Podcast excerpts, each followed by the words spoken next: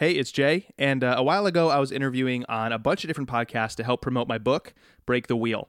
And one of those shows was the Learning Leaders Show, which is hosted by Ryan Hawk. He's a former college football player. And so, as you might imagine, his show interviews lots of athletes, professional athletes, and uh, professional coaches, college coaches, but they also talk to entrepreneurs and best selling authors, uh, people from the military, some of the best thinkers of our time, restaurant empire owners. Like they have such a diverse array of guests over there on his show.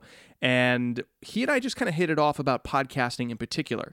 And so behind the scenes, we concocted this idea that I could come on as a recurring guest for his show and do deep dives into these topics that we cared about. So we've talked about the art, science, and business of public speaking.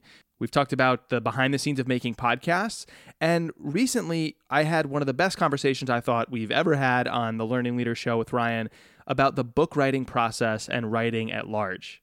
Listeners to Unthinkable who have been with me for a while know that I just I identify as a writer, but I also love talking about creativity and the creative process and writing in particular. So, I asked Ryan for the raw audio of that conversation because I just felt it would perfectly resonate with everything we explore here on Unthinkable, and I wanted to run that discussion in full. So it's all going to come from the lens of appearing on Ryan's show, the Learning Leader Show. So if you haven't heard of that show, go check it out. But I wanted to run it here for you. And oh, by the way, Ryan has launched a book called Welcome to Management. It's a great book where he pulls from lessons learned, talking to all these big thinkers and innovators and hidden geniuses all across our society from sports and business and the sciences and the military. And it, it's just such a well rounded book and it pulls from so many unbelievable thinkers. Welcome to Management. It's for people who have just left or are about to leave the role of a practitioner and are starting to manage teams. So it came out today. It's available on Amazon. Welcome to management. I want to say congratulations to my friend Ryan Hawk and encourage everybody else who is listening to perhaps explore that book if it's relevant to you. All right, without further ado, here is Ryan and me deconstructing the writing process and, in particular, the process of writing our books. I hope you enjoy. Jay, uh, back by popular demand, my listeners, these are these are their favorite episodes, man. I had to have you back on a very special week uh, for me talking about a topic that I am fascinated by, and I know you are as well. And we love to go inside uh, what it takes to produce some sort of creative work. Well, welcome back, man. It's good to have you. Thank you so much. Also, congratulations on the book. Thank you. Uh, How are you feeling? I feel good. I mean, you know, early uh, feedback has been very positive. Um, We've got uh, a, just a number of people who have uh, pre-ordered, and, and as this is coming out, uh, the, this podcast is coming out. The book will be coming out this week, so uh, it's one of the few non-timeless episodes I will release. But uh, yeah, I'm very proud of it, as as we'll get into here, because as you know, the process of getting your thoughts down on the page and then revising and editing and editing and editing and asking for help and then and then sending it to your official editor uh, as I did at McGraw Hill uh, and getting it back. Uh, I thought wow this is actually good. Uh, this is actually useful. So I feel pretty good. I'm excited about it. And now I'm just excited for for for really the masses to get a chance to read it. It was it's a, it's an important topic there's few in this world that have ever considered it the way you've considered it and for the length of time you've considered it or have seen the breadth of intelligent creative driven people talking about it certainly thanks to your show right so and yeah. we will talk about how your show i know fit into your book writing process and how my podcast fit into mine um because i think it was in a way our sneaky advantages and i think yeah. it will continue to be so so I, we're going to give away that advantage i guess mm-hmm. and you know the last thing i'd say is there are very few things that you do in your life where it switches not from what you're doing to something else you're doing, but it switches from um, I am not this to I am that. In other words, there are very few things where you're like, I am a father, I am a husband, a wife, a partner, I am an author. You are an author, man. I just want that to sink in for you. It uh, actually gives me chills. Uh, as weird as that sounds to admit, it is pretty cool, though, because books in general have been one of the greatest life changing tools for me. Uh, I did not grow up actually as a reader, and so I uh, I read like books about sports and, and little things about that, but I wasn't really that curious when it comes to books. All I wanted to do was play sports, and that's all I did do uh, growing up. I had to mature a little bit to appreciate the greatness of books, and this is a this is like one of my book buying rules, and, and it's not mine. I've read about it from multiple people online. I bet you have it as well.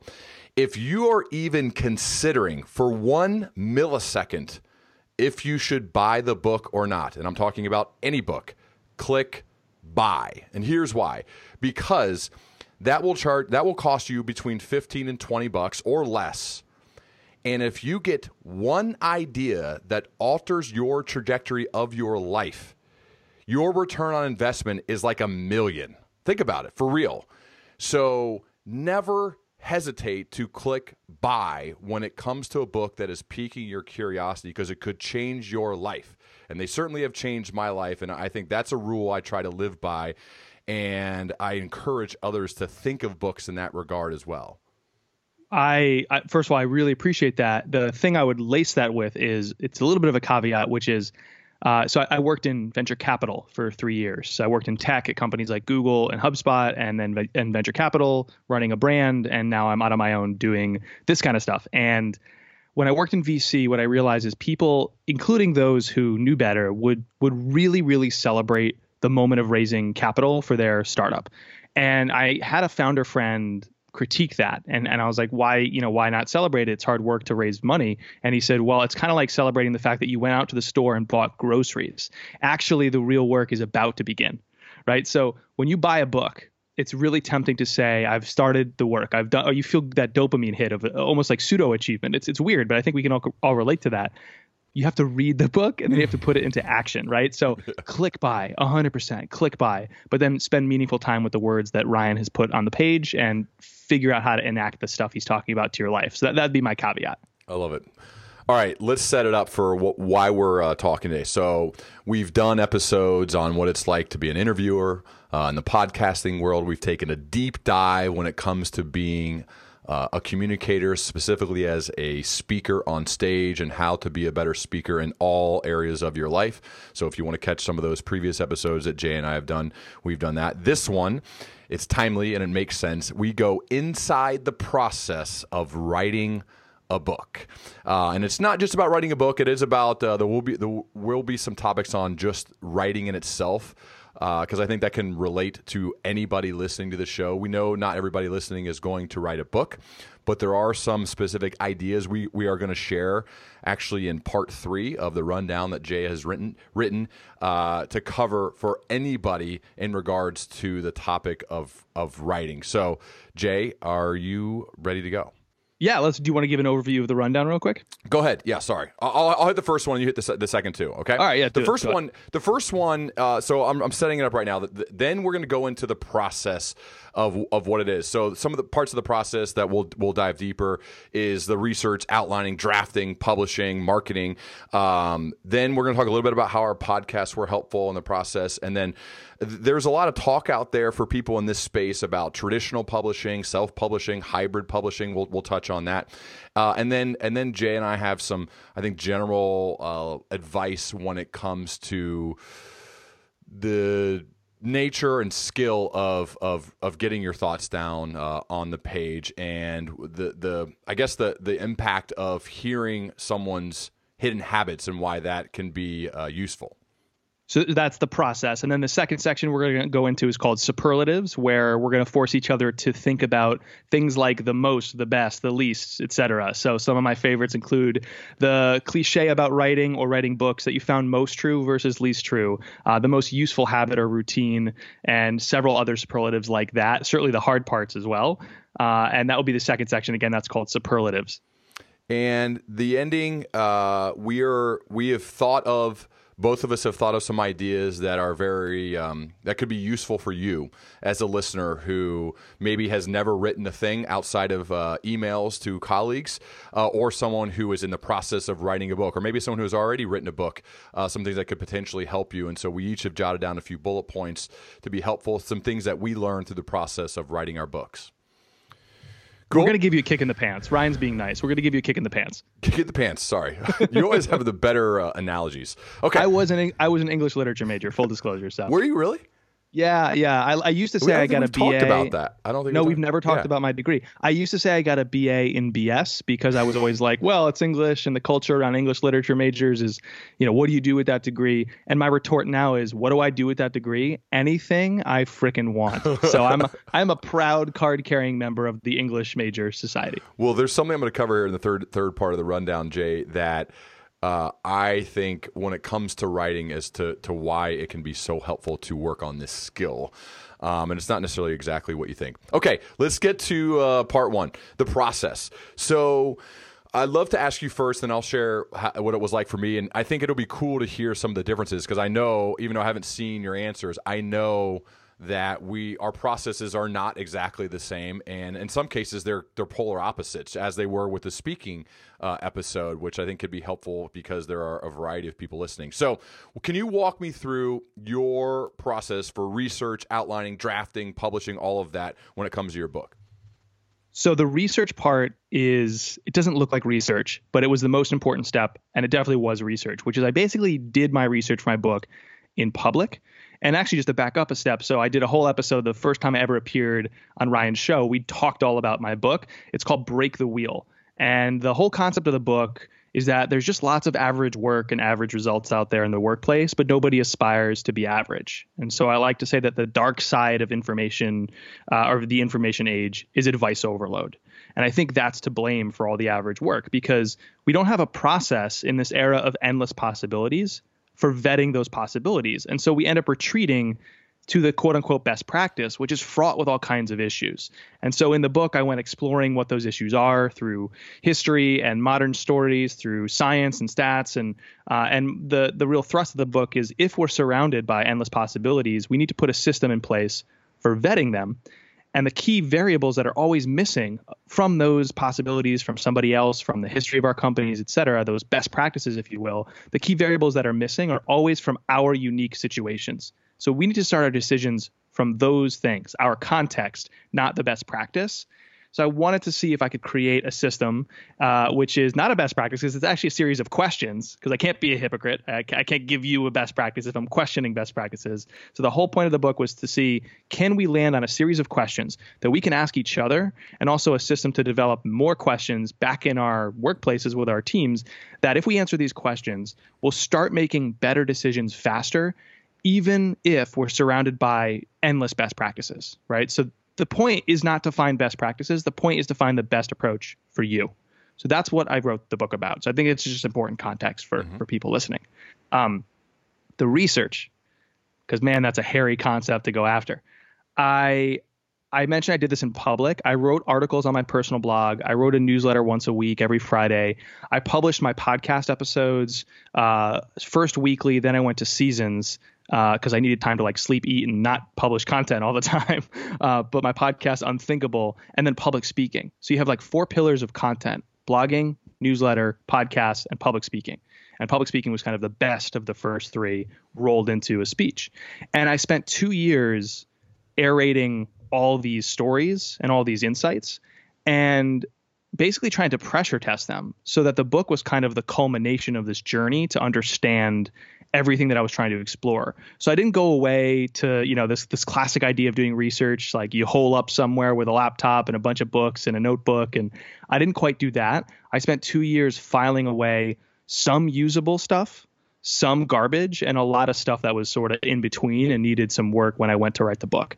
Um, and so that doesn't look like research, but I found that building in public helped pressure test these ideas. It made the research almost like the self improvement process because I was allowing others into that process. Although I never said, hey, this is going to be a book because I wasn't quite sure. Um, so that yeah, that it's a crazy process. I realize, not for everybody, but that's how I I just felt like it was the uh, most authentic thing for a tinker like me, and also ended up being the most beneficial thing. Um, so my process actually, this is one area where we, are similar because I uh, was working full time while writing, and there is a lot of advice you get from authors to say you you need to dedicate this year or these six months to doing nothing but writing the book. That just is not my reality. I could not do that. Couldn't afford to do that. Building a business at the same time as writing a book. So I I think this is this is one of the areas where our, our podcast. So this is kind of merging with the second question here we're going to talk about. So maybe we can bring these together because it's a huge part of our research. But having regular dialogue with very intelligent people is helpful, but it's actually not even the most helpful part. What is, is that remember for each episode, there's roughly 10 to 1 research to actually talking. So if I'm talking for an hour, that means I've probably on average done 10 hours of research on that person minimum. So this in a way forced me to be reading a ton over the course of the time while writing. And so if I was ever stuck or I was thinking of an idea and I couldn't quite get there, I would learn from other people. Um, just like Austin Kleon says, you know, steal like an artist. I mean, I try my best to to my books really the combination of what I've learned, my personal story, and some of the highs and lows of my story mashed together with some of the, the most thoughtful leaders in the world and, and then and then sharing some of the questions you can ask yourself. And what I was really hoping to do is help leaders, specifically new managers, not make the same mistake that I did. So it was always with that slant. That was the idea. So my research was primarily done through the preparation to get ready for the podcast, a ton of reading, watching TED Talks, reading all the articles written about these people. And through that, you can you'll find yourself daisy chaining on from article to article. And Tim Urban talks a lot about this. If you look at you know, you have Chrome open if you use Google Chrome, and I'll have like my wife will walk up and she'll be like, you have 45 browsers open. What are you doing? And I'm saying, well, because I started here on this I was I was I was researching Jay Acunzo, and because of that, it led me to this idea, this topic, this person, and I'm down a rabbit hole. And maybe we're just talking about one specific area that's going to end up being about a paragraph in my book. But I'm trying to get to the best of the best and distill it down. But it, that was my process for research. So I would say it was kind of slow, arduous, uh, hard. There's so much left on the cutting room floor when it comes to both what I've written and what was researched. But I just feel like that's part of that's part of the process to get to the good stuff. Yeah, I mean, we, it sounds like we both had multiple years worth of material yes. that we were reflecting on, and you know, people don't have to have that vehicle. Our podcasts were kind of this discovery vehicle, but I think the mentality is important, which is you know, especially in today's day and age where you have things like podcasts, like social media, where you put these quote unquote business visionaries up on a pedestal. And I don't think these visionaries really exist, or if they do, they have a certain kind of vision we're not talking about, in that they don't see the future. They don't see some mythical thing. They don't have the gift of the muse.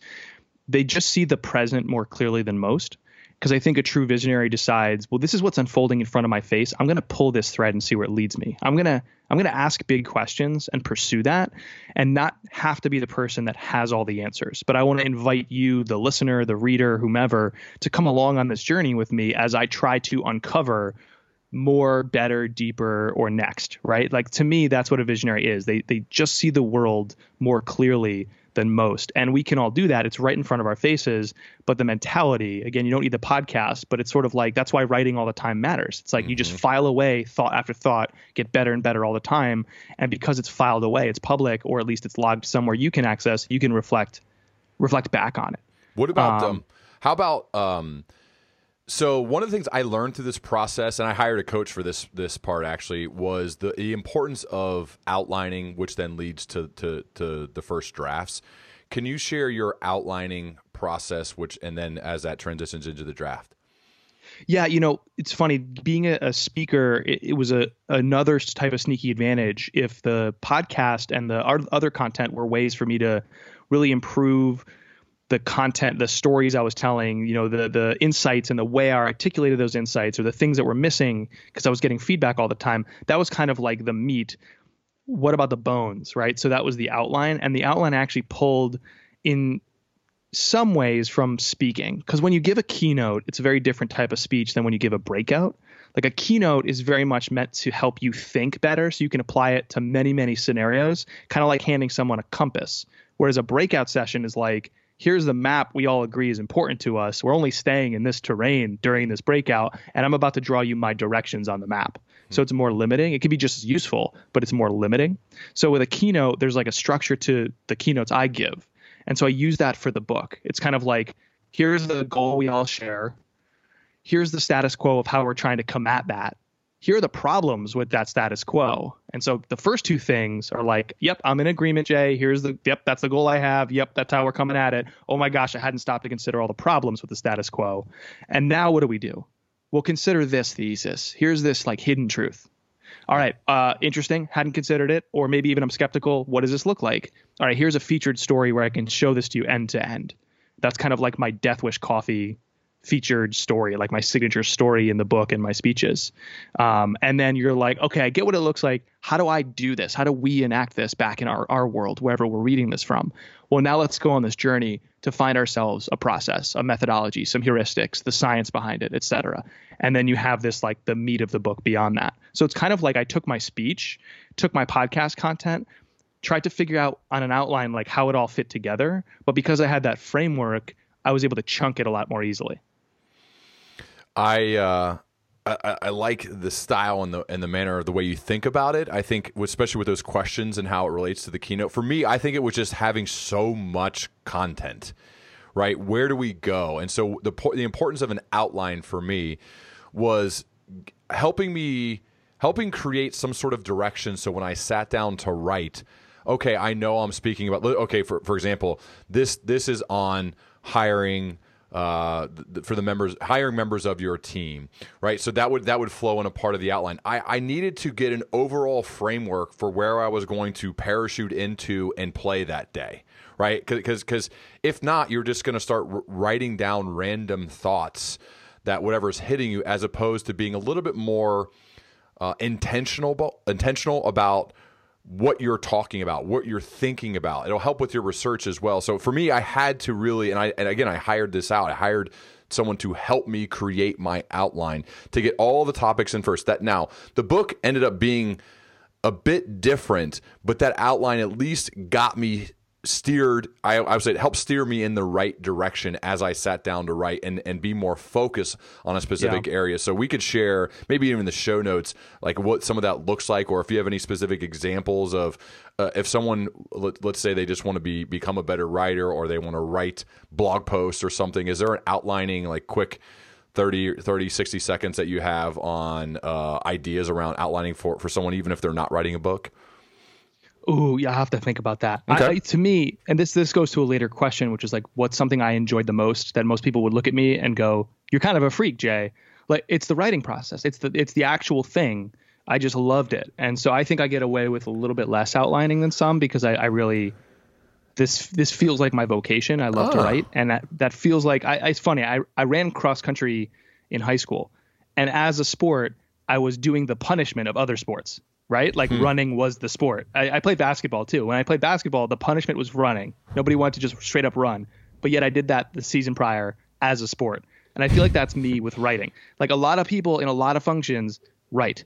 And some do it for fun and some do it for email and because they have to or internally or it's part of their job as marketers or whatever. And I'm like, no, no, no, no. It's not this necessary evil. It's the thing for me. So huh. I am a freak. I don't think you should go by based on my outlining process. No, I I think that's interesting because I'm I'm not that way. I I needed it because I was I was trying to write this book for really a couple years, and I think having a bunch of random thoughts that weren't really structured in any way, shape, or form is why there wasn't a book earlier. And I think now looking back, I'm happy. I'm glad because I'm in a better place with with better ideas and thoughts that are unique to share than I was 2 years ago. But th- but that's the primary reason why because there was no yeah. format or or it was just a bunch of random thoughts and a, you can't no books aren't going to be useful if they're just a bunch of random thoughts. There's got to be some sort of purpose behind it and some structure to right. make it make you keep turning the page and to make it useful for the reader. So I think we're a little different in that regard, which which is good because mm-hmm. it shows the difference in our processes. Um, okay, the second part we, I did well. Yeah, no, Ryan, I, I just want to make sure I did work with somebody to create what's called a book treatment, which yes. is essentially like here's like the statements of like this is what the book is about and who it's for and why I'm writing it and here's like a rough outline of the chapter breakdown and then I went to all of my content across that 2 year journey or however long it actually was and I basically like scanned it all and I was like yes this is potentially in the book no this is not so I whittled down my backlog I had this book treatment from working with this editor his name is Josh Bernoff he writes an amazing book called Writing Without Bullshit um, and I used the book treatment as like the north star. So there was this one asset that kind of became a pseudo outline for me. Gotcha. Okay. Um, we talked about the role of our podcast. Do you have anything more to add? I mean, I think I, I hit on the, the benefits of the podcast, or you want to you want to uh, jump to the next next topic? No, you know, really quick. The only thing that helped me um, that I didn't mention was I used I still kind of do this, but I used to really do it on an ongoing basis. I would send invites to my listeners to do one-on-one video calls with me, where I would spend half the call asking questions to learn about them, and then the second half trying to help them with whatever they wanted to talk about. And if I didn't do that, I probably would have written a book about like the creative part of content marketing because that's where my show started. It was like, I just want to create a show about this because I'm interested in it and more people need to care about it. And then I talk to listeners and I'm like, wait, you're not in marketing. You're an accountant. You're a CFO. You're a, a tech founder. And so the more I started doing these calls, the more the journey evolved. And I could basically start to explore what we all shared and try to find the thread, like the through line, if you will, that tied us all together as a community. And that became the book. So mm. I, the one-on-one video calls to me were the most transformative, I I think, mm. to creating a book that supersedes like what I've done professionally. Like the LinkedIn bio that you'll find of me is like, oh, this guy worked in marketing. The book is not a marketing book, and it's because of those calls. Well, that sounds like a good idea, Jay. Uh, last time we talked about the importance of hearing from our audience and how that's fuel for us. I would uh, offer that up again uh, Ryan at Learning Leader, if you'd like to set up a call, I'd be happy to uh, do a few of these. I think it would be fun. Uh, I think it's a good idea too to understand where your listeners are at. The, the one of I think the aspects of my podcast that I'm most proud of is the caliber of people that listen to it. I mean, some some of the some of the roles. I mean, we have military leaders overseas, CEOs of companies, amazing individual contributors making a difference in the lives of other people, moms, dads, everything. And I think that that to me, Jay, is I, am like, hey, let's what a good idea. So uh, feel free, shoot me a note. I think that would be a fun thing to do is to is to set up a, a few calls. I'm not going to spend all day doing it. I still need to be a creator and publish work, but I think that is a, a good idea. So I will uh, I will steal that and offer it up to the people listening right now. Awesome. It's yours. Okay. Uh, so traditional publishing versus self publishing versus hybrid publishing. So this is a little bit more inside baseball when it comes to book writing. I had no I had no clue about any of this before I got into uh, studying the thought of writing a book. So, uh, uh, but I do think it is an interesting topic. So, what are your thoughts on the different methodologies for publishing a book today? The, the there is a use for gatekeepers, which is they provide arguably the same benefit as best practices in some regards, which is it's a shortcut to meaningful work, right? Like, oh, you have a book with so and so, that must mean it's a good book because you got through the gatekeeper. Right. I've been somebody who throughout my entire career I'm sort of defined by side projects, by the lack of gatekeeper, by tinkering and learning and and doing and building community and so I just thought, okay, this is this is who I am. It's my first book, and and I also have a timeline that's rather quick. Maybe at some point I'll go the traditional route, but I went the hybrid route, which is essentially rather than do every piece myself and upload it and you know package it and all that stuff, I provided a service with the entire somewhat completed manuscript. They did a, they did a final copy edit. I provided them with the design through an art director friend of mine. Um, I even found my own editor to get to the completed manuscript, um, and they took it home. So they basically made it into a book, did the ISBN number, all these details that I'm like, I don't want to be really good at that stuff. I want to be really good at teaching and inspiring and writing and creating and helping people see and, and make a difference in what they do. So I need to invest more time into that and less time into you know the things that are more like ticking boxes of the pure self-published route. So I'm not saying you should write off the value of traditional publishers. My bias was I come out of marketing, I know how to distribute, I know how to promote, I know how to do that stuff better than most people in publishing. And I really, really want to be good at these things. So the rest of the list should go to people that are really, really good at that. And so that went, I went the hybrid route. Um, people who may not be aware, going the hybrid route can be somewhere between um, let's say buying your teenaged child their first beat up car to buying like a pretty damn nice used car like it is not it's not the cheapest route to go um, and you know you're, you're not i didn't write the book to make money and we could talk about why i wrote the book and how it's helped my business but i just want to overshare because I think there's this um, lack of understanding. It's a bit of a black box in what people tend to pay uh, when they actually do publish a book. It's not something where you're doing it to get famous or make money. That's not why you should write a book. Uh, great point. So I want the traditional route, um, and there's a there's a lot that goes into this. Um, I was listening to, and I believe it was one of Koppelman's podcast with Seth Godin, and I was actually this was years ago, but I was quite surprised. Seth, uh, Brian, or, or I believe it was his show, was asking him uh, you probably get asked to blurb books, blurb like you know, write a little for those who who who haven't asked for book blurbs. Right? Do you see the the the the endorsements of, of famous people on books. Uh, I, I, happen to have a, a, number of them, which uh, is another topic, uh, Jay, for you and I to talk about where we've did uh, done different things. But anyway, very I, different. Yeah, yeah. I heard Seth say, um, uh, I will I will never blurb a book if it was self published. Um, I will only blurb traditionally published books, and that was I, I was really taken aback. Uh, that was surpri- I was surprising to hear.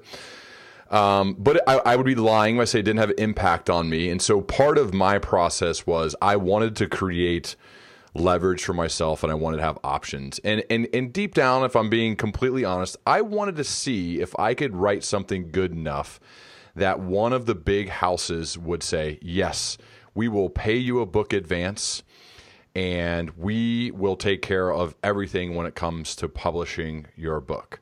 Uh, in, in a way, as someone who uh, before this was not an author, uh, was was more of a speaker and a podcaster. I thought that that in a way would make me feel, I guess, and I again I hate admitting this, maybe a little bit more legitimate. Um, the fact that I could I could get a, a, traditional book deal like a lot of the people I've had on my show, where you, they they pay you in advance before you even get the book done, and then if you, when you turn it in, you get another part of that advance. And uh, certainly, we can talk about the financials on the back end of, of, of, the amount of books I have to sell before I start uh, out earning my advance. Um, but I, I, I at least wanted to see if people if I could do it. But then, eh, but I wasn't. I wasn't guaranteed. I told my book agent this, the literary agent Jim Levine, who is an incredible literary agent. I told Jim, I'm not gonna. I'm not promising you that I'm going to accept an offer, but I do want to see if I could get some. And so he goes, okay, I understand. So we put it up for bid, and we got a few offers. And he goes, I think you should, at minimum, you should talk to some of the lead editors from from from. Uh, these companies. And the first one that I had a call with, and I remember because I was in the car driving home from Chicago. My wife and I had just seen the show Hamilton.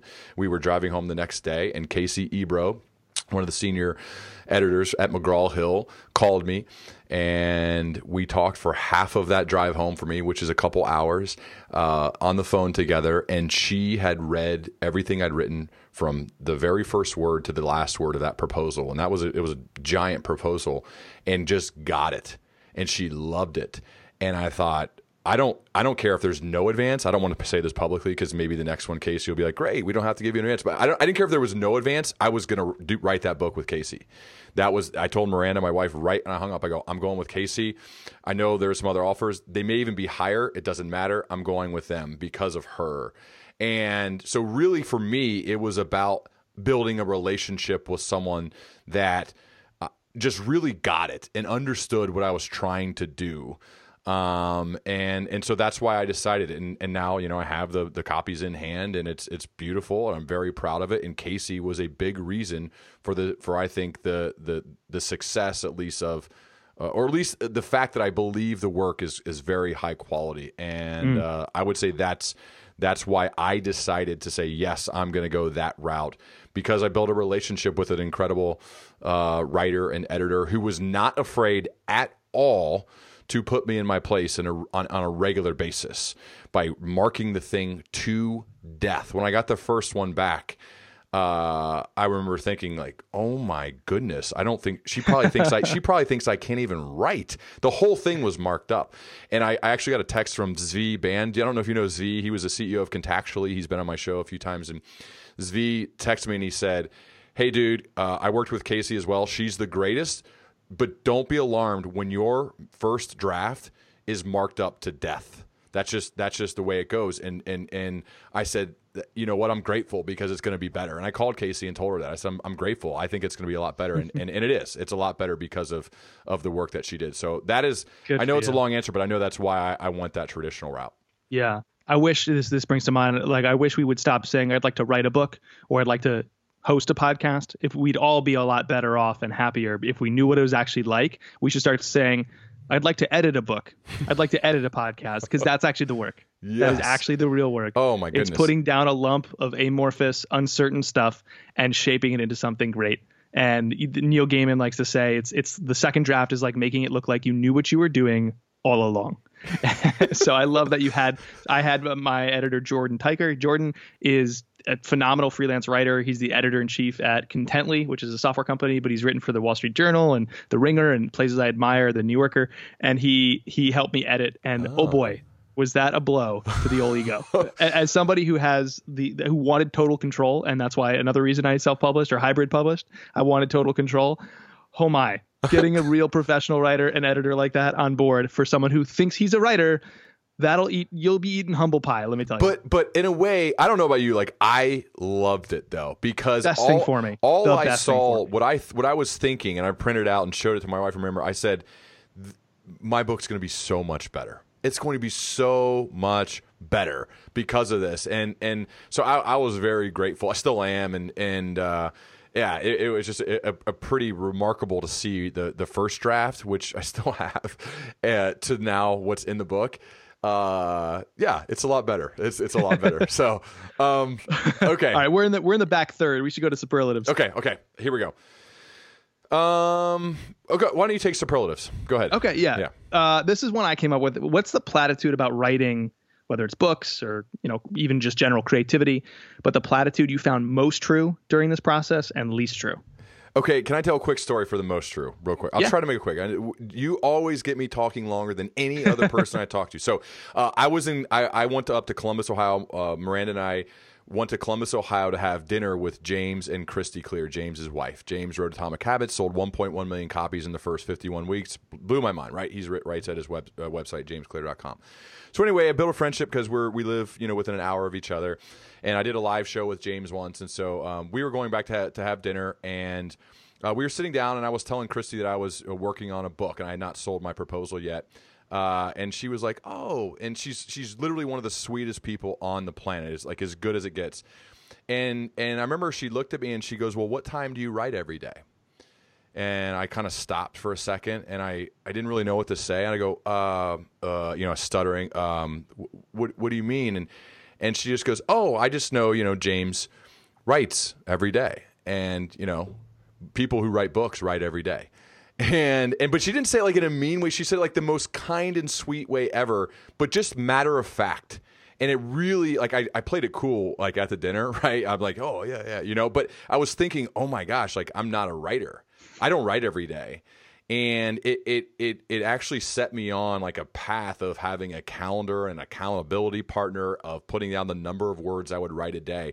And it all started with that conversation with James and Christy, where basically the gist of that story is writers write writers write and they write every day. And so I know that's been said before, but that is one that I absolutely believe. And I felt it like deep inside when those words were said to me by one of the sweetest people ever. And so I, I think that's that's the most for me. How about you?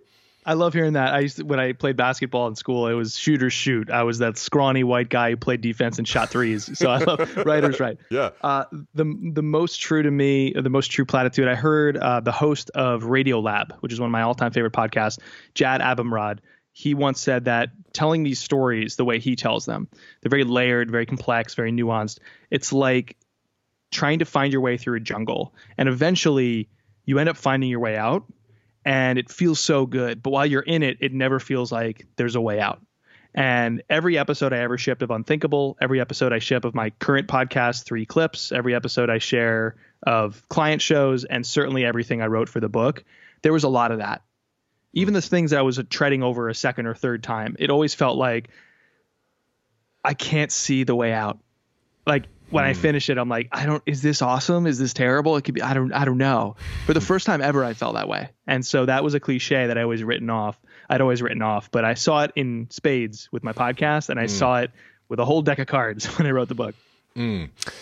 Uh, okay, least true. Um, so this one's a little tough for me, but again, I, I mentioned it briefly uh, earlier on. Some of the advice I've gotten from some really good writers were you you basically have to put everything else on hold and not necessarily go off in a cabin, although some do. Uh, but put everything else on hold and write and do nothing but write your book. And and for me, that just was not realistic. I was I was giving a bunch of keynotes, I was working with clients, I was running leadership circles, all while doing this. And I will say, doing that made the book better. Specifically, when I think about the Q and A's in my leadership circles as well as on stage and even as we've talked about before on the side of the stage afterwards the questions you're asked from people those can be really helpful prompts at least they were for me prompts to think about. So i'd immediately go back to my hotel room and write down some of the questions and write down some of my answers and better answers than i gave to them sometimes. And they would they would create ideas for me that maybe would get injected into the book. And so for me the least true was that you have to go away and do nothing but write uh, that part of it. And i don't I, and i know that probably is true for some, but for me, that is not true. Amen. Wasn't true for me at all. I was running a business. I was speaking. I was doing multiple client podcasts as a host and a producer. Not not true at all. Um, the least true for me was there's this platitude of being a best-selling author. I've even seen some authors who I know have never actually made a list that is the best-selling author list, and they will put in their Twitter bio best-selling author um, it's just become really cheap and and people who are in the industry know you can bulk purchase books you your organization whomever and that rockets you up the lists. So i don't value that list personally but others seem to. So why would i play into that? Like why would i need to feel like this is only a success if it's a best selling book? I'm a good selling author and i'm proud of it. Um, but here's the thing. So don't write a book to be a best selling author. Um, write a book because you think it has to exist Mm.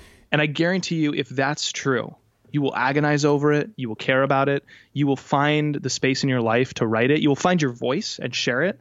Say something meaningful and try to shift the culture in a positive way. And and the things like sales and acclaim to me those are byproducts. Like I don't think the word great exists when you're a creator of something. That's for someone else to assign to you. There is no such thing as great. And if you assume the role of a writer or an author, that's what you're thinking. There's no such thing as great here. There's only better. Mm. So I want to get better with every draft. I want to get better with every day. I want to get better with everything I write. Um, and to me, that shifted my view of what a book really is because it's not the start of something. It's not like now I have this sellable product. Um, I like what Seth Godin talks about, where he says a nonfiction book in particular is a souvenir of the idea. The real work is he said something about getting the idea out there consistently, hmm. right? It's not a secret. It's not bottled up in the book. It's not like I'm giving you just enough so you'll buy it. I'm sharing everything and anything because I want this to exist. I want to help shift the culture for the better. So that's honestly why I wrote the book. And there's a little bit of a, a fetishism around the, the idea of best selling, and, and I can't stand it. Really good stuff. You know, you're speaking my language with all the better talk. That's, uh, I love it. Okay. Uh, most use, you want me to go first? You want to go first? Most useful uh, habit or routine? It. Okay. Yeah, most useful habit. Most useful habit. Um, Okay, I'm gonna just choose one. I had a few about writing in the morning and candles and all this stuff, but uh, that that I, will I'll bypass that one. I, the one I'll I'll say though is that I actually learn a lot through talking. Uh, shocker, uh, considering that I uh, record a podcast for a living. But uh, so what I would do because I under I understand this about myself is that I would uh, regularly ask people that were very close to me to sit in a room with me, usually for hours. And a lot of them, we did record these, by the way. I don't think I'll ever release them, but we did record them. And they're usually with a uh, a smart person who was willing to be hard on me, and so I'll name a few of them. One of them was my dad. Uh, he he was incredibly helpful through this process of just regularly creating prompts, and then I would ask him some questions, and then he would get me going, and then I would jot notes, and I would type some notes, and by the end of those sessions, I'd have a bunch of notes. Another one though, and this is this is what I think uh, could be helpful for other people is that my, my friend Lance Salyers, who I met when I worked at LexisNexis, we'd always have these sessions where we'd be in one of our, uh, I'd be in his office or he'd be in mine, and he'd be up on the board writing, and we'd be talking about ideas and ways to make the organization better. Lance is a former prosecutor, so his role in life for 10 years, more than a decade, was to be persuasive. And I think great writers are persuasive. And so he would be very hard on me and push on me about my ideas to ensure that they were persuasive enough to go into the book. And then he'd ask me these really helpful questions and then follow up questions that forced me to go deeper. And so I would sit in the room with, with, with my a few of my friends, uh, usually one or two. They'd ask me questions. I would jot notes. I would type notes. And then after the sessions were over, usually take a nap. But then after that, I would go back to my computer by myself and then just dump everything out based upon the prompts, the ideas, the things we were talking about, and then add edit that after the fact. And that became a very useful process for me to get what was in my head down on the page and then worry about editing later. Love that. That's mm. such a good answer. Uh, my habit, I was living in Queens at the time. I live in Cambridge now. I was living in Queens. There was a coffee shop down the street called Queens Room. Shout out Queens Room. Um, as Charles Barkley like to, likes to say, nobody gets free pub. I'm giving Queens Room free pub. Um, so Queens Room down the street from my apartment, about two blocks away. Every Thursday, that was writing day. Period. I'd spend a ton of time in Queens Room, but it didn't matter where. I would write all day on Thursday. But I would my goal would then be two mornings aside from Thursdays I would be the first one at Queen's Room when it opened. I'd get the same drink, I'd sit in the same chair, and I'd write until I felt like I was really like struggling. And some days that was 11, and some days that was one. I forgot to eat lunch. Or it was basically like I'm gonna write until, uh, and then I'd take a break and get back to the rest of my work. So that was the most helpful routine. To, to those listening, I would add this, and this is really kind of like reflecting on my own book, Break the Wheel.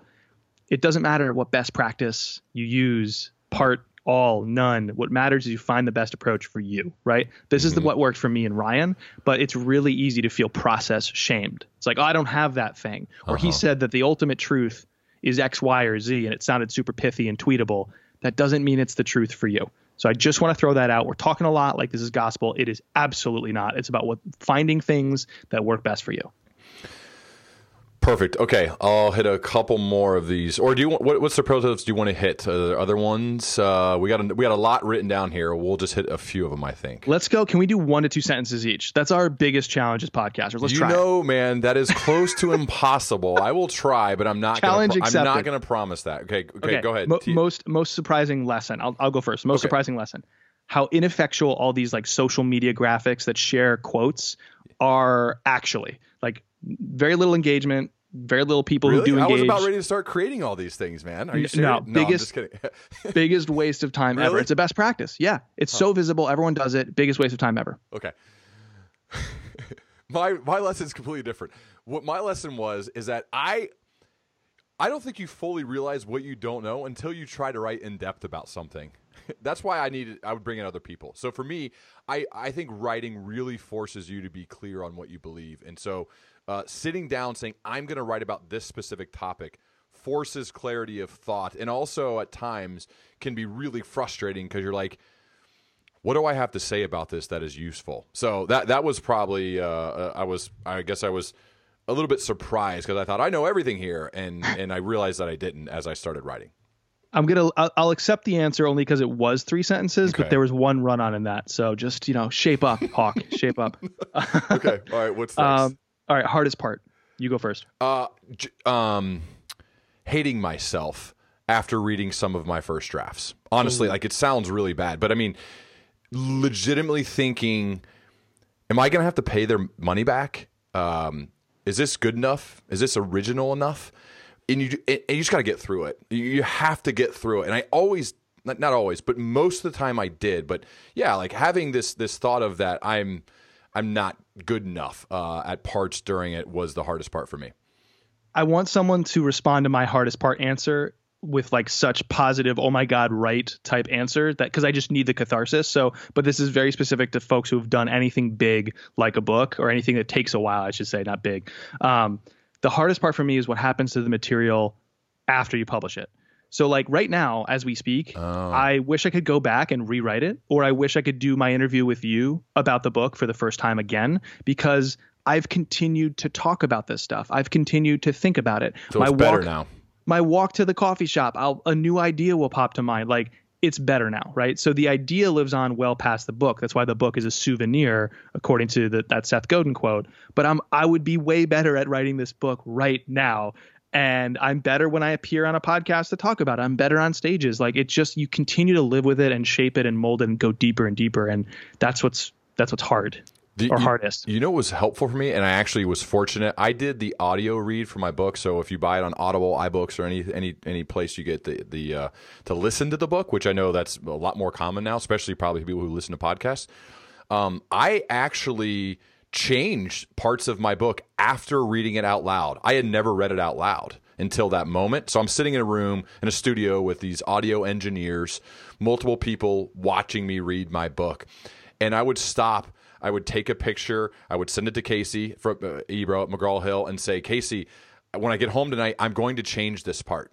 And I go, please tell me we have some time. And fortunately, we did. So, I don't know, just a side note for anyone writing read your work out loud. It is hard, but it also is helpful. So, just a, just a That- side note. there. Yeah. Yes, best advice Read on writing. I've ever received ever. Yeah.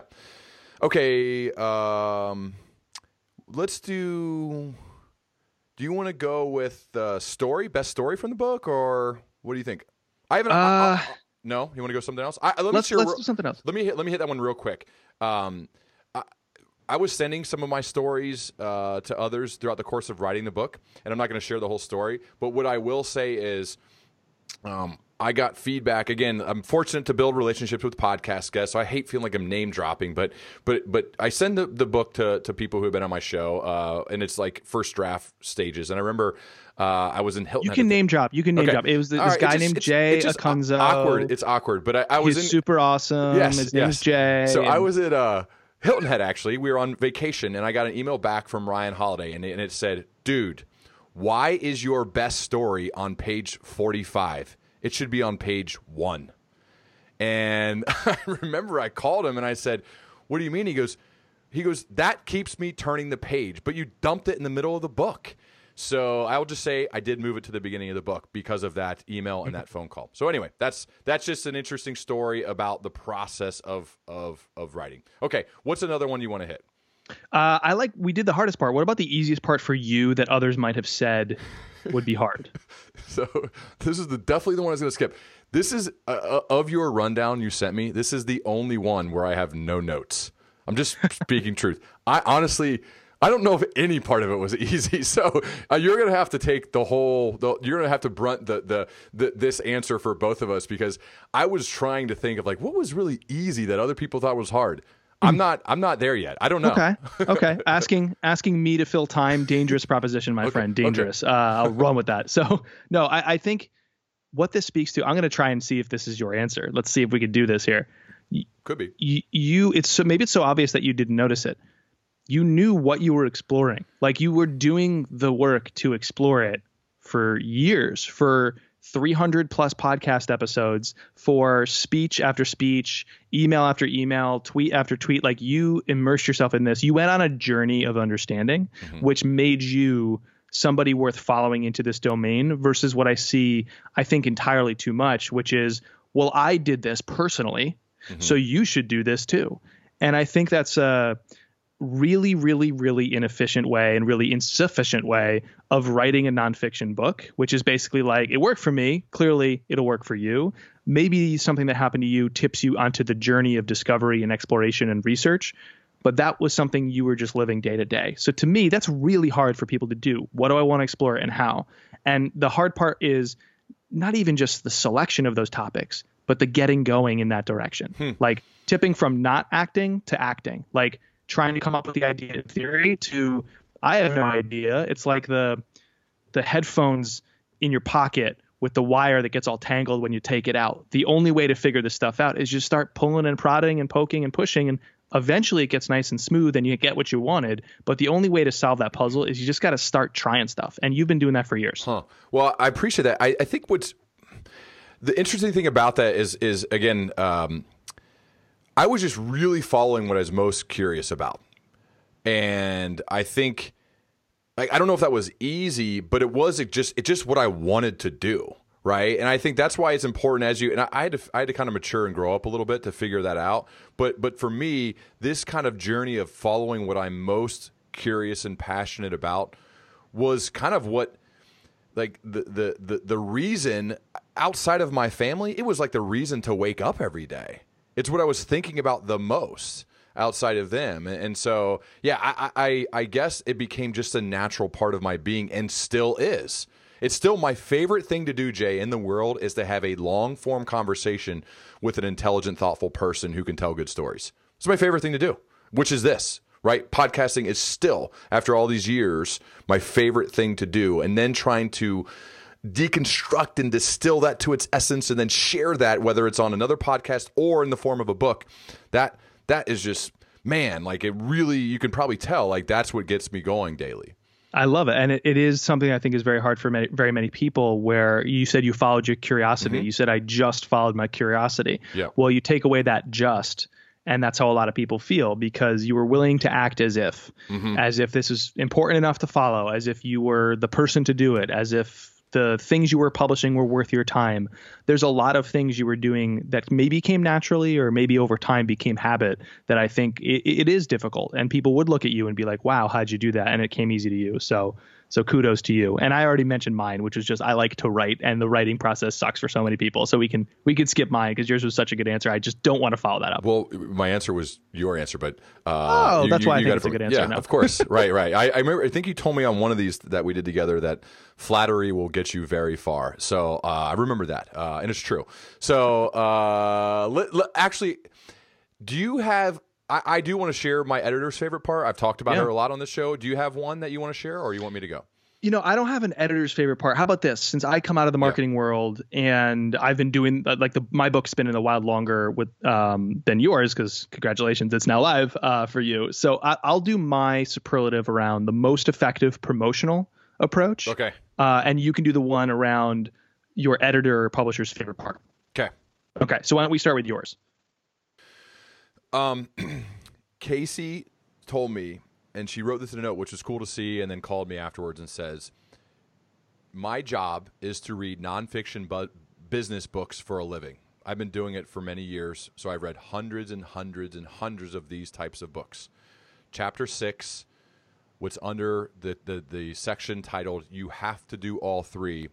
I've never read anything like it, and it's the it's impacted me greatly, and in fact, I'm going to use it in my life." That is great. And and if we could, if it wouldn't completely mess up the structure of the book, I would put that at the very beginning. That's how much I believe in that part. And uh, I just want to make sure you know that.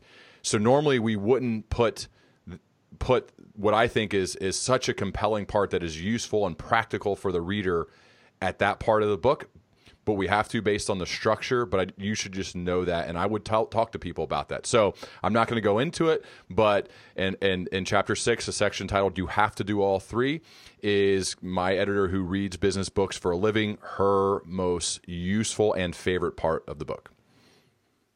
I love that. My you know I'm going to sell a little bit here, Jay. Like we are teasing, we're selling, we're doing our part, but it's hey, true. Listen, hundred percent true. I'll post the email if I need to, but it, it is. Uh, I, I know we all trust each other here, but it, it was very. Me- the reason I share and I'm excited about it is because it was very meaningful for me to hear that. Uh, be, because you know how it is. Like you put your ideas ideas out there. It you know you just you just don't know. You're, you're just not certain how they're going to be received. And so when someone who tells me i've read more business books than anybody you're going to meet in your life says that part is really good that that was a meaningful day for me. Okay so this brings me back to the organization that i run marketing showrunners. We we want to we always say that we want to help marketers build their audience's favorite show so podcast or video doesn't matter favorite show to be their favorite brand. But the reason we're talking about the word favorite is it, when you're putting something out in the world, somebody should find something about it that either in that moment or the entire project, they're like, that's one of my favorites mm-hmm. ever. According to every list on every media, like whether it's for a specific purpose, favorite career book, whether it's a medium, favorite book, favorite chapter, um, something in there should fall under, wow, that's my favorite because I think a lot of times when you create media of any kind, you focus on reach, and what we actually should be focusing on is resonance. Mm. And so I love that you told me a story of resonance because there's too many authors appearing in too many places, including their own shows, and they're hyping the numbers, and you are hyping this like hidden moment. That's that speaks volumes about you, and I'm just so happy to hear that that's actually something that happened. Cool, thank you. No most problem. effective promote. I'm going to learn here. Uh, I'm curious because okay. I have some ideas. But what's most effective promote? I assume it's uh, the tweets with the little uh, quotes from your book, right? Uh, all the dozens and dozens I did. No. Um, so the, I did one before and one after. So okay. the thing I did before is I created a Gumroad landing page. It could be any kind of tool. I make no money by saying Gumroad, but Gumroad.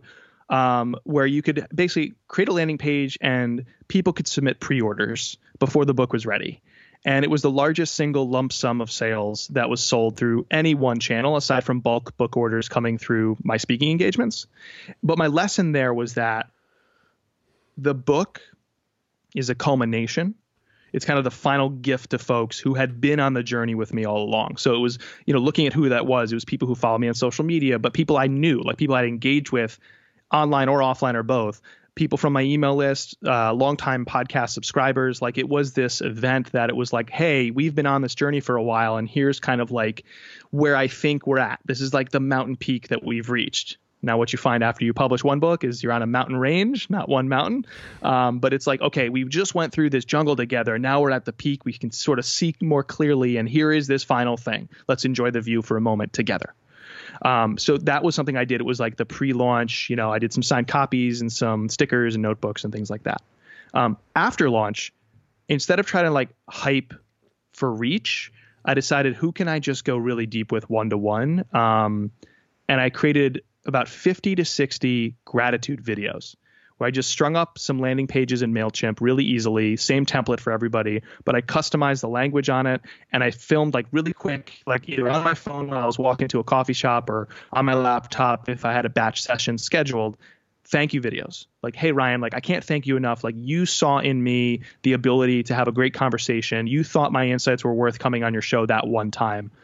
I can't thank you enough. Right. And I would like expand on that a little bit. And I just did 50 to 60 of those. And forget if they shared it with other people just the responses i got and the relationships that i maintained and or deepened that alone was worth it right? Mm. and, it, and gratitude is one of the best ways to experience happiness in your life as actual science and studies show. Um, and so that was one way for me to practice a gratitude exercise. So i just felt great too. So that was the thing i did after the launch and it was um, yeah it's like even if i didn't have the book i almost wish i'd done that sooner. I love it that's something. Uh, just jotting down notes. By the way, uh, just my one quick uh, pre-launch.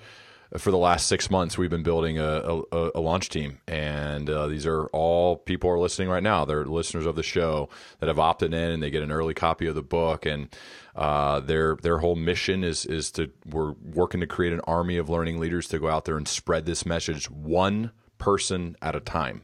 Word of mouth marketing, as good as it gets, right? A true, honest referral to say this will help you. And so those hundreds of people that have opted in for that, that have signed up to say, yes, I will do this. Uh, I'm so grateful for them, and I know a lot of them are listening right now. Uh, it's go time, right? Like now, it's like the real go time to to really spread the message, to get it out there for for everybody to share why this could be useful for them uh, for my new book. So, uh, great stuff, Jay. Okay, you want to hit a few of the parts in the, uh, I guess, the C block of your outline here when it comes to ways that we could, uh, some things that could be helpful. Hopefully, the whole thing has been helpful, but but maybe some things more specific to uh, people listening that they could implement right now to, to, to help them out. Yeah, let's. I think okay. let's start with this. Okay. The the creation process for me, and you could insert writing if that's the way you create, but um, making stuff for me has always been about finding the answers, not sharing the answers. And yes, sometimes if you read something from me, it's like this guy has this one question answered. Thank you. Um, but I assure you, it's because what you didn't see was five, six, seven, eight, nine different times, however many thousands of times, if you want to go that far back in my career, like I was trying to figure this out, right? Or I was writing. And I think so often in, in the workplace, or even just solo in our own careers, we want to gather up all the answers we think we need to justify acting Whereas I think it's far better to act to find your answers.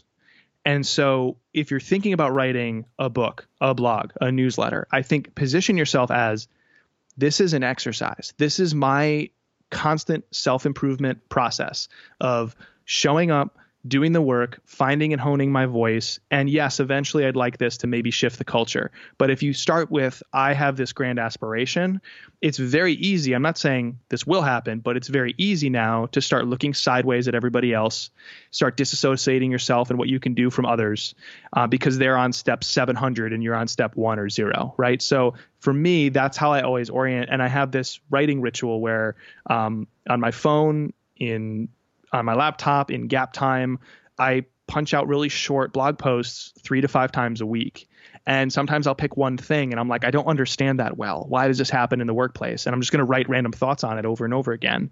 And sometimes it's just all over the place. But it's just this commitment to yourself, not to others, to yourself to show up on a recurring basis to, and to keep striving for better. So again, instead of trying to get the theory right, then make the thing, I would just start making the thing, and you'll be so shocked and grateful for how deep the well actually goes. How is that? I've, I've been reading your base uh, close to daily blog type writing.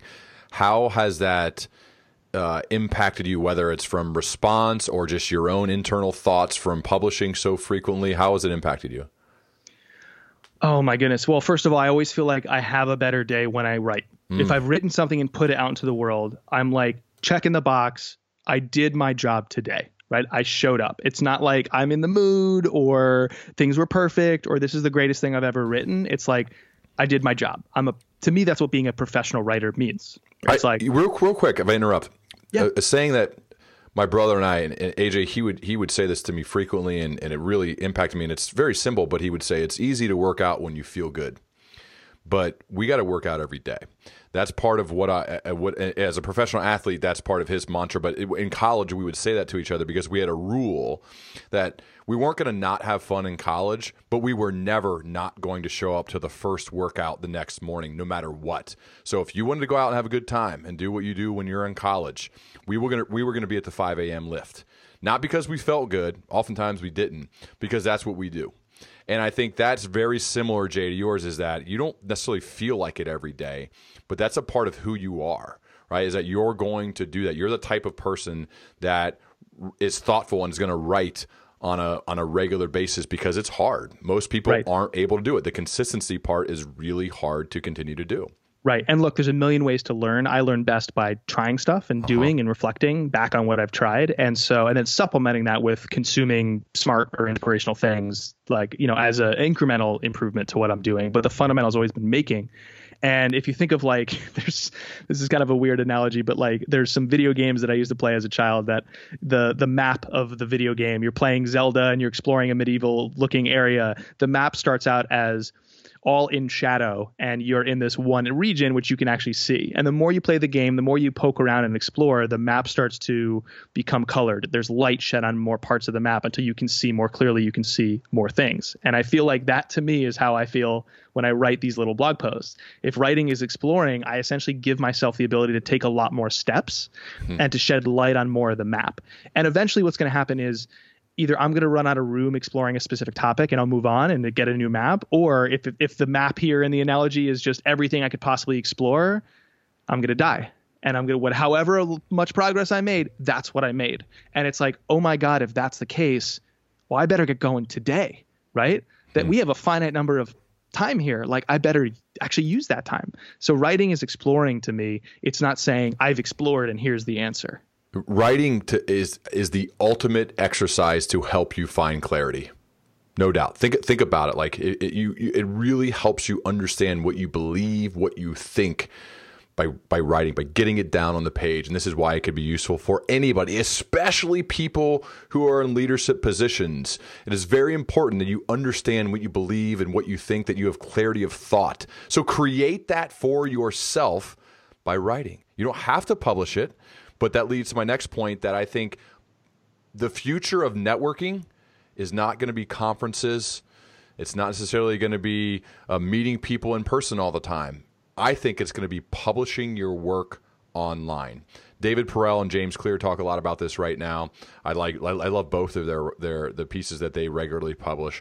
But but writing and public or publishing great work and I felt this mainly through podcasting, but publishing great work is the ultimate networking tool. You attract the type of people, assuming it's excellent work, you attract the type of people that you want to be around. And, and so I, I would urge people that's another reason why it's worth it to work on this skill because if you're regularly publishing good work people are going to say that jay acunzo is kind of interesting i saw what he was writing about hmm i want to talk to him and so all of a sudden now you're attracting the type of people that you want to attract because you've had the guts to publish your work to be judged by all.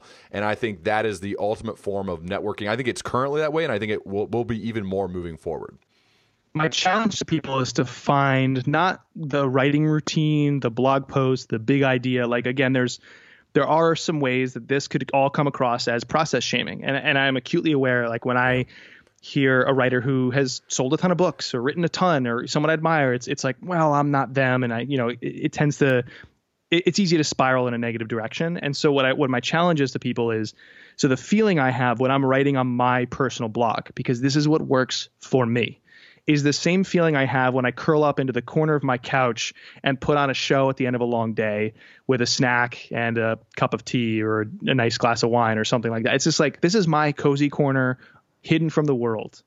It's truly and now it's it's insane to say that because it's public and everything I do is public and it's part of my business. But to me I have this little carved out niche where I could care less about anybody else and it's all about that one moment and that feeling that like this is for me. Ah, how great is this? so my, my challenge to people is not to copy any of the things Ryan or I are saying, but to think about what is my cozy little corner of this here internet or career, even if it's private, not on the internet, that I can just return to day after day after day. Man, this is great. I think we're getting better. What do you think? I've just so enjoyed both the opportunity to speak to you, talking to the listener here, uh, and to you, Ryan, and, and also the ability to like hear how people have been affected positively by the things we're saying. So you know, my overture to everybody is as you make progress on any of this stuff, please close the loop. Like tweet me, mm-hmm. Ryan. Ryan gave you his email. You know, what we want to do is continue to have an impact here. Uh, even though we do have fun just doing this selfishly for us, like we're trying to to serve. And so please close the loop and let us know how, how we're doing on that. You, you know, Jay Scott Belsky told me on my show that he tries to surround himself and, and sometimes hire people who are more interesting each time he has a conversation with them. And that is absolutely true with you. And so I just want to thank you for that, man. That each time we talk, text, even if we're not recording, each time we talk, you're a more interesting person. And I love surrounding myself with those types of people because it makes for an interesting life and uh, I, I loved how the Scott put that, and I think it's it's it's something for all of us to strive to. Is like what could I do? What could my daily actions be if I was working to be a more interesting person every day? And one of the ways to do that is to be interested, right? Interested in who you're talking to and the topics that you're studying, the places you travel. Uh, I, I, think that is a great way. And and and so anyway, Jay, uh, thank you, man. I, I just really appreciate uh, all of our conversations. I I am better because of it, and let's let's keep let's keep doing these, man. Well, I'm sure we'll uh, we'll let's request some feedback from our listeners here, and and we'll figure out what the next topic is. But certainly, this one is timely based upon my book coming out this week. Uh, thank you. So, that was incredible to hear, mm-hmm. and thank you. Uh, and to everyone listening, go pick up Ryan's book. He's doing meaningful work. He is showing up. He's he is to me the consummate service-minded leader and uh, somebody that I I have long admired. So uh, you know, first of all, congratulations, my friend, and mm-hmm. and second of all, let's all go all go support not just Ryan, but I think this movement that Ryan is trying to build that we're all a part of and, and can contribute to as well. So if a visionary is someone who who asks the big question and goes on the journey, not somebody who has all the answers. Ryan has certainly been living that for years and years, and and we can all pick up our own machetes, so to speak, and go hacking away in the jungle with Ryan. So I think we should do that. And I think an important tool uh, is his book. So that's my plug for going and picking it up right now. Thank you, man. Until next time. We'll see you.